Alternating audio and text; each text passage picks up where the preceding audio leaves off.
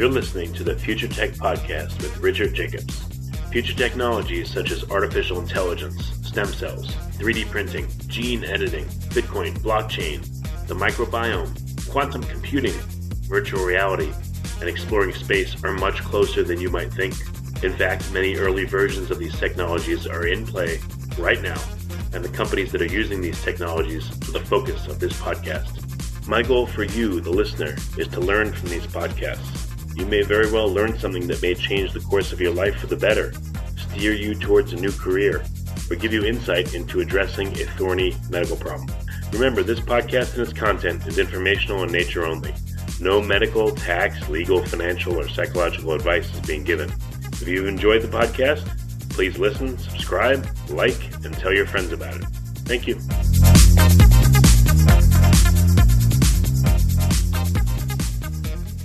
Hello, this is Richard Jacobs with the Future Tech and Future Tech Health podcast. My guest is uh, Aaron Johnson. He's an assistant professor of mechanical engineering at uh, Carnegie Mellon University. We'll be talking about uh, robots, getting them out of the lab and having them do real world stuff like navigating rocky hills and cluttered houses and things like that. So, Aaron, thanks for coming. Thanks for having me. Yeah, so um, you know, it sounds simple, but uh, how difficult is it just on its face uh, to get robots to work in uh, complex complex environments like people's homes or you know restaurants or you know outside various terrain? Yeah, it's it's very challenging because uh, the where robots have been very successful is in factories and warehouses where we typically engineer the environment to suit the needs of the robot. So we know that the conveyor belt is perfectly flat and where it is with good lighting. Um, and once we get out into either natural terrain or, or human environments, there's clutter. We lay, leave things on the floor. Things are moving around, and uh, and the robot may not be able to see everything that it needs to see, and may not know exactly how it's interacting with that environment. And so the the uncertainty that comes from from these sorts of unstructured environments makes it much more difficult.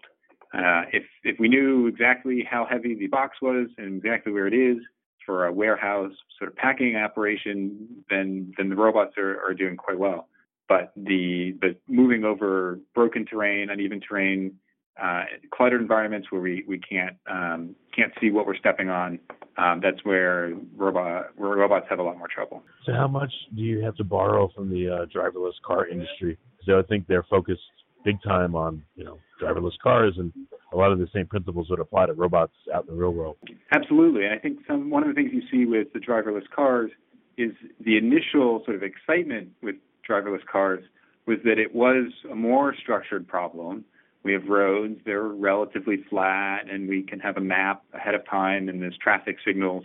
And so the sort of initial progress was quite rapid on on, on those problems because um, because we could we could sort of make some assumptions. And as all of these different companies are trying to get their uh, driverless cars to be reliable, they're discovering, well, pedestrians don't always cross at the crosswalk, and and the flat asphalt may not be as flat as we think, and the painted lines are sometimes hard to see depending on the lighting condition. Um, and so they're discovering that you know even though that is an engineered environment, they're driving on on paved roads with with controlled uh, traffic. Um, there's still a lot of uncertainty that comes in, and and that sort of that last little bit to get over that uncertainty is the is the challenge and certainly the all the excitement uh, with, with multiple companies uh, pursuing this is really helping to push forward a lot of the same sensing technology, uh, autonomy algorithms that we would use on, on a mobile robot that's uh, either um, walking around or, or on wheels in, in smaller spaces. Um, when you learn how to modify an environment to make it easier for machine vision to work and a robot to work, um, is there a way to take those learnings and apply it to people? You know, let's say like uh, you know, a robot has a hard time distinguishing uh, something on the road because of the poor lighting. So maybe that leads you to reformulate the stripe material on the road, the incandescence of it or the color of it, so that it's easier for people to see in bad lighting conditions. Is there any learnings back and forth by doing what you do? I, I think there certainly could be. I don't know of any any of the examples so far where where it's gone in that direction. I can say, in my experience taking robots outside, the places where they fail are often places where you could imagine a human having trouble as well. Uh, so, for instance, we had a legged robot that was working. We were working on stair climbing, and so we went around to find every different type of staircase we could find in the area. And where it struggled were ones where there were clear glass panels, where there's sort of visual ambiguity, um, as well as sort of open riser and, and more industrial staircases that, that are actually harder for humans, especially if, if it was low light. You might um, you know also have issues in those same areas. Yeah. So what, what did you? Well, again, so in that exact example, you tried a whole bunch of different staircases. You found out which ones would be hard for a robot. But I don't know, would it be even useful, or is it just kind of ancillary to what you're doing? It doesn't matter that you can inform places that are putting in stairs, for instance. Hey, best practices is you don't use this kind of thing. Not only because in the future we want robots to be able to navigate your space, but because for people as well, it causes them issues you know, going up and down stairs. There may be this this uh, looking ahead, uh, preparing businesses and environments to be more robot ready, more robot friendly. Maybe there's an angle there too. Yeah, I think definitely the the challenge is that the in general humans are are so much more capable um, on the perception and autonomy and and presence that they have um, that we're sort of not quite at a level where we're sort of pushing the same same boundaries always. But I'll give you another example on on stair climbing specifically. Um, there's a there's some great YouTube videos from a particular subway staircase in New York City that over time has settled so that a single step is is about um, you know half an inch or a quarter inch taller than the other steps. And and someone set up a video camera and you can see almost every human going up the stairs these stairs trip on that same step mm-hmm. because they think they're all going to be the same height and they you know they're just walking along they're not looking as carefully at that stair uh, and um, and and all sort of stumble on that on that same step um, and so certainly a, as we start to get robots that are more capable of, of climbing stairs in general and are doing it more often we might be able to detect some of these uh, these issues um, you know that, that do affect humans as well the other thing I'll say in, in terms of in, in terms of sort of improving spaces for robots this is something where things like the ADA, Americans with Disability Act, um, is is really uh, pushing you know buildings and and uh, and other human environments to be more accessible to to different sorts of, of mobility, um, and that's definitely um, helped on the robotics side. A lot of robotics research for human environments will assume ADA compliant uh, buildings, which of course most of our houses are not, and, and lots of other buildings are not. Um, but it gives us sort of a good standard with which we can we can compare to. So what what are you know pun intended, but what are the stumbling blocks to robots being able to operate in complex environments? Is it processing speed? You know, can the robot not react to the environment fast enough, or is it just a lack of enough data for the robot to figure stuff out? I really think that the the biggest stumbling block is the challenge that comes from the physical contact with the world. So for, for legged robots, but also wheeled robots and manipulation systems um, that are going out and, and physically touching the world, they're walking on rough terrain, they're picking up objects in clutter where they may bump into other objects. And the dynamics of contact are very discontinuous, meaning if I have my hand just above the table, I have zero contact force. And as soon as I, I touch down on the table, I can have large contact forces. And this means that any amount of uncertainty that we have in the system can cause uh, large disturbances. So if I think I'm going to be just above the table, but I actually bump into it, uh, I can I can very quickly, you know, lose track of, of where I'm going. And as we sort of no longer are engineering the environment and don't know exactly how flat it is or, or the uh, or the location of objects, um, the fact that the, this physical contact is inherently discontinuous in nature uh, is is what makes it so challenging. And so we can be relatively good at at perception and and understanding the scene. But if we're off by, we can be off by real, relatively small amounts and still uh, have trouble. Well, so is there are there stages where there's like sensing, uh, initial contact, and then a feedback loop? You know, was the contact successful, and in the way that you know, does it correlate with the sensing? Like, uh, I'm going to put my foot down on something uh, my sensors tell me that it's hard, but when I put my foot on it, I slip or I, you know, uh, it's a crumbly surface. Does that loop happen with robot uh, vision and, and sensing?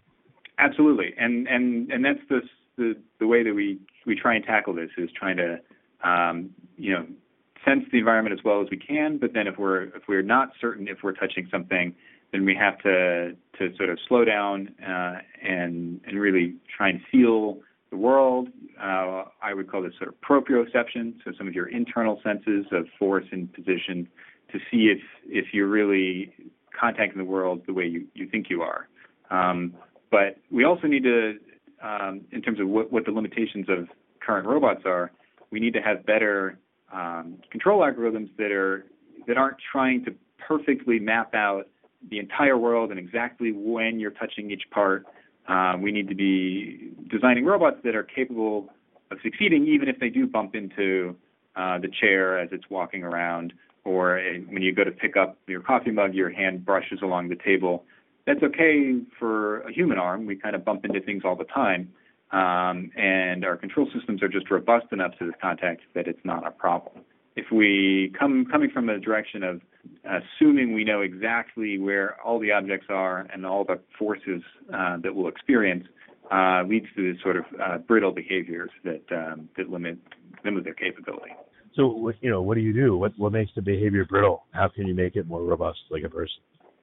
So, in my lab, we study the properties of the dynamics uh, in and around contact events and thinking about uncertainty uh, in, in order to design controllers that are uh, inherently robust, uh, that, that, can uh, work kind of no matter when you touch down or no matter what contacts you're making. Um, and and this sort of by analyzing the, the structure of these dynamics, uh, we can start to, to overcome those. Um, I think the other uh, important thing to look at is is is just trying to sort of push the boundary of what the robot can do and maybe we, a lot of the stuff we do in the lab, maybe the robot can't do it uh, reliably enough to be deployed yet. But in a sort of research setting, looking at what types of terrain could we get over, uh, with different morphologies, different control strategies, um, and that's what's sort of exposing these limitations on around contact and uncertainty that um, that drives our, our research. Well, what are, what are some of the specific things that robots are worst at? What are they bungle completely, and what are they good at? Yeah, I think the I would say the, the when when you watch these great compilation videos of, of robots falling over and and uh, and failing in different fun way, fun ways online, and the common theme that I see when I look at that is that uh, either the the robot tried to grab onto something and didn't, uh, meaning that they missed the contact that they thought they would have, uh, or their elbow knocked something over, or they, they they made some other they bumped into the environment somewhere else and ended up pushing against a wall that they didn't know about, um, and and that that led to the failure sort of down the line. Um, and, but it all sort of started with um, the robot's assumption about its contact conditions was different than uh, than what was actually happening. Is there a trade-off between the robot seeing in complete 360 both vertically and horizontally, and and too much information coming into its processing system. Like you know, I'm picturing robots right now, and we want to anthropomorphize them. You know, like we look ahead and a little bit to you know like a 45 degree field of vision, but a robot, I would think, to be effective, needs to be aware of all its surroundings at all times. So why would it bump into stuff? How come it's not seeing everything always? Yeah, so I think there's really two questions in that. Sort of on the on the first one, in terms of should we just put more sensors on? And is there any sort of limit to how much information we can collect? And certainly, we do run into computational limits. Uh, we, you know, we're trying to use as much sensor data as we can, as fast as we can process them. Um, computational limits are in some ways easier to, to uh, overcome to a certain extent um, as computers get faster and parallel architectures, um, you know, allow us to to process multiple sensor streams at once um, and build up a sort of more complete picture. One of the challenges, even if we could look out in all directions, if we're walking up uh, a rocky uh, terrain, we, we can't see on the far side of that rock. Uh, or if we're picking up an object on a table, we can't see behind the coffee mug to, to see if there's another object that we would bump. And so there's some limitations to that just come from visual occlusions um, to to how much you can see once you're in these more cluttered environments. Uh, the second part of your question, I think, was asking more about, um, you know, as humans, we have uh, only two eyes, and, and they're in our head, and they're only looking sort of in one direction at a time. And so we know that that it should be possible to um, to to work relatively reliably with much less sensing than a lot of robots have right now. A lot of robots have 360 degree, uh, not just um, color information, but also depth. So they're getting a, a, real 3D map in all directions at all times. Um, and many many robots have multiple of these kinds of sensors, um, which is much more than than humans or other animals are using. Um, and to some extent, I think that's a good indication that maybe we don't need as much uh, perception as we have. But it's important to remember that we're working with different types of sensors, different, you know, our, our sensors are good at different, um, at different, at seeing different types of things. Um, and we're also working with different types of actuators, different types of materials. And so we can sort of draw some inspiration from biology, but we don't want to be constrained to say, well, you know, the humans only have two eyes. Let's only put two cameras on the robot, and they have to point forward. Um, and we don't want to be sort of constrained by that. Well, people have to have a uh, a reticular activating system just with their two eyes because they've taken so much information, and a lot of it needs to get discarded in order to operate efficiently. So I, I, I sense that there's this huge trade-off there. Maybe uh, having 360 perception and you know seeing things in infrared and visual and you know et cetera, and seeing depth and all that, maybe uh, we'll run into a wall of processing speed, and that we're going to have to give up those things. And maybe that's why nature has done it with every creature instead of creatures that can see everything in 360. You know. Yeah. So one of the things that computers are really good at is moving lots of data around and and processing large matrices very quickly. Um, and so I think that's something that um, that on the engineering side we're much better at. Uh, what we're much worse at is things like intuition and a lot of the low level um, um, uh, sort of motor learning skills that um, um, sort of hand-eye coordination type type skills that um, that don't take a lot of processing in uh, in animals and humans, um, but that are very hard for for robots to achieve. and so I think on the on the using sort of camera and other exteroceptive visual perception. Um, that's actually something that we're we're getting very good at uh, in terms of the computational architecture and algorithms that we have available for that.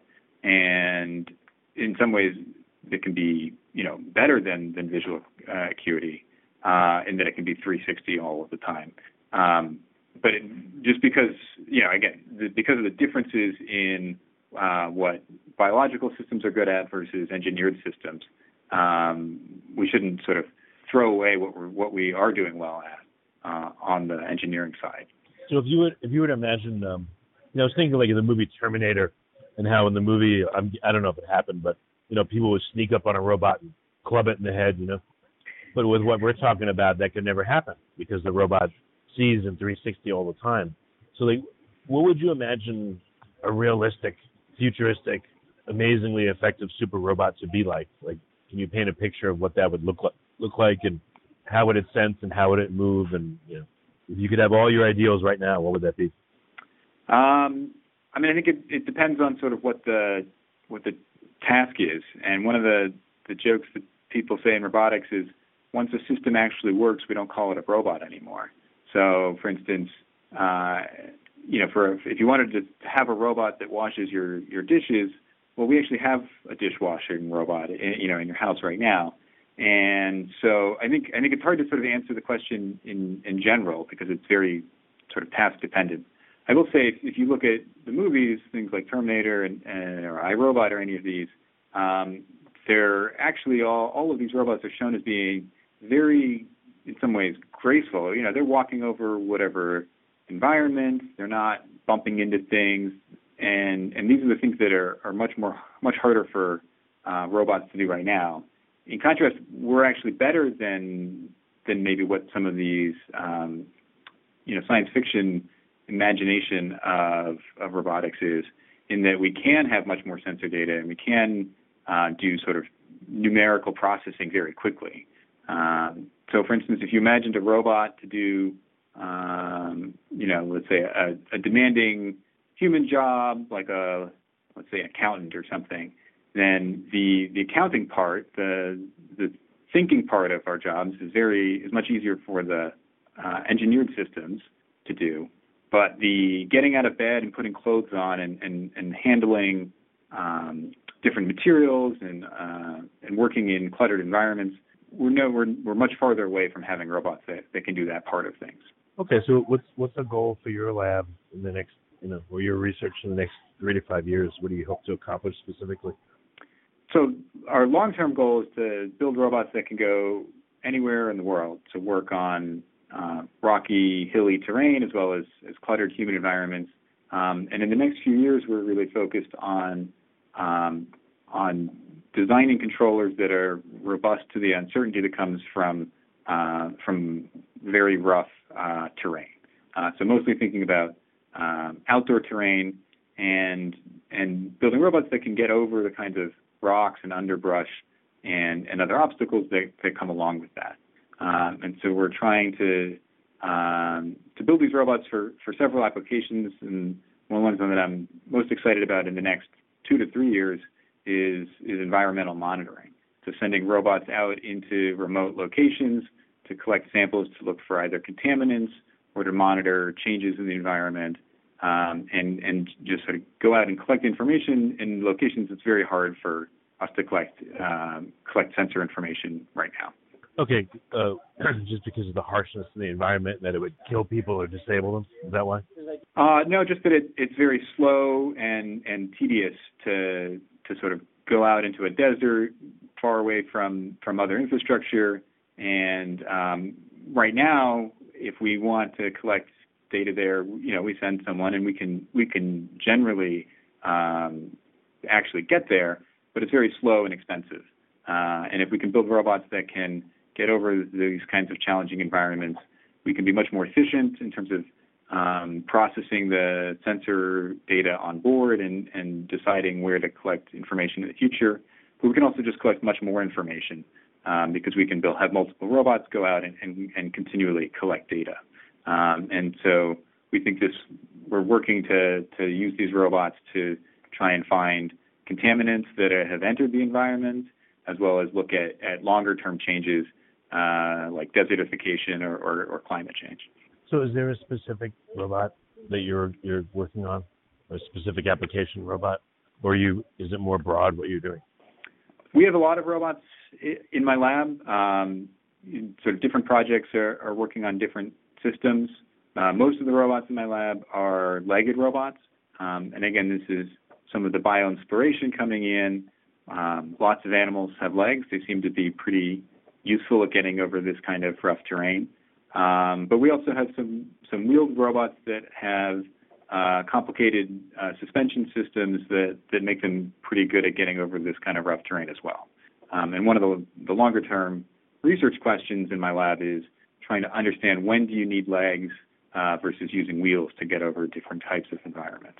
Anything you've learned about robots and motion and sensing that just really I don't know, is just very surprising to you or very strange to you or things that really pique your curiosity?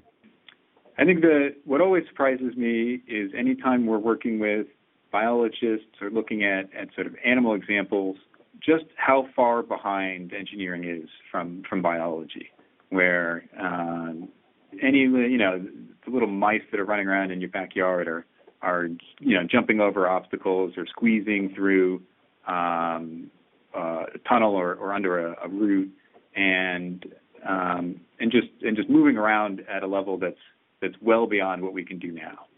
Um, and so we've been we've been working for the last few years on tails as one example, and looking at at how cheetahs use their tails or how lizards use their tails, and they're doing all of these different behaviors with them. It's all very fluid and natural.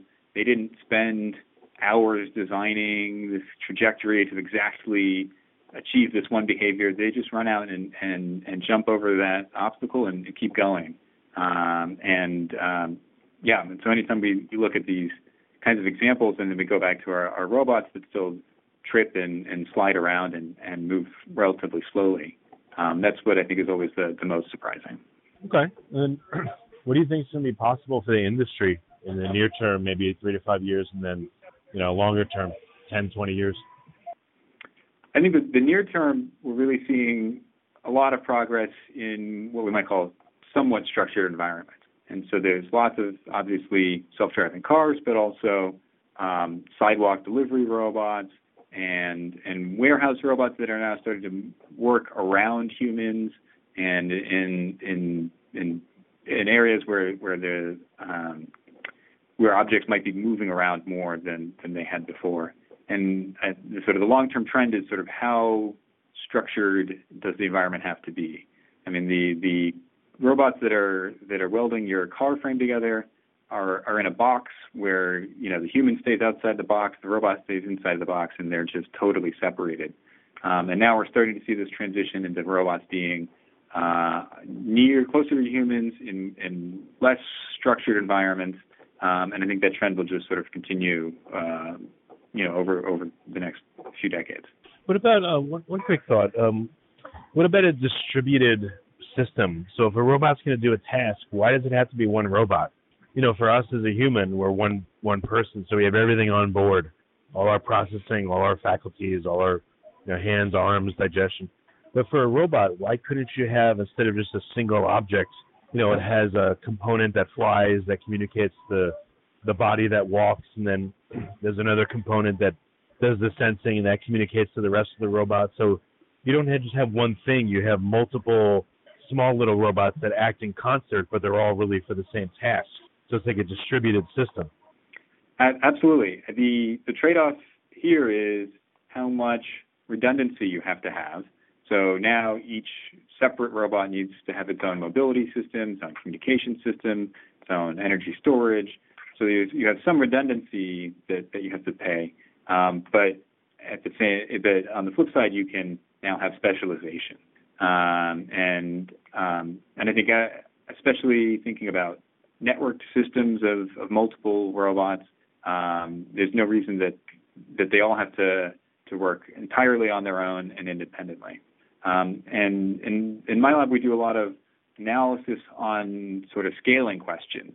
Would you rather have one big robot or many small robots? And different physical properties scale in different ways. Um, and so the classic example is the ant that can pick up, you know, three or four times its own body weight because of the way um, the strength of materials and, and forces scale at to, to smaller scales. So we have some smaller robots in our lab that individually can't lift as much as the big robot, but they're maybe uh, one quarter or uh, an eighth of the weight but, uh, of the bigger robot, but they can actually lift more than half as much as, as the big robot. And so thinking about um, some tasks are better suited to relatively small robots with multiple systems, uh, while other tasks, you know, if you have one big heavy sensor, you, you want to put that on, on one robot and rather than have four robots trying to carry it together. Um, and so we're definitely thinking about this trade-off, and in particular how the mechanics of, of materials and forces at different scales plays into this question. Yeah, it's so interesting how there's always trade-offs. You know, it's never a straight shot, and you got to find this balance. And nature seems to have, you know, biology, like you said, has out-engineered us big time, and they seem to have, you know, I guess by necessity, found this balance over billions of years. Well, very good. Any uh, final thoughts on um, the process of robotics, or uh, you know, if not, uh, what's what's a good way for people to get in touch and find out more? Yeah. Um, so if, if people want to uh, get more information, they can go to my website, uh, which is robomechanics.net. Uh, and we've got lots of, of videos up uh, with these different robots and looking at, um, we also have, have, a link there to um, one of these the mini robots that I mentioned that, that we have as open source design. And so people can, can actually download and build one for about $200 to get a, a small legged uh, robot to, to play around with if they want. Oh, very cool. Okay. Well, I appreciate you coming on the podcast. Thanks for the info. It's uh, going to be interesting to see what uh, what comes in the next few years. Great. Thanks for having me.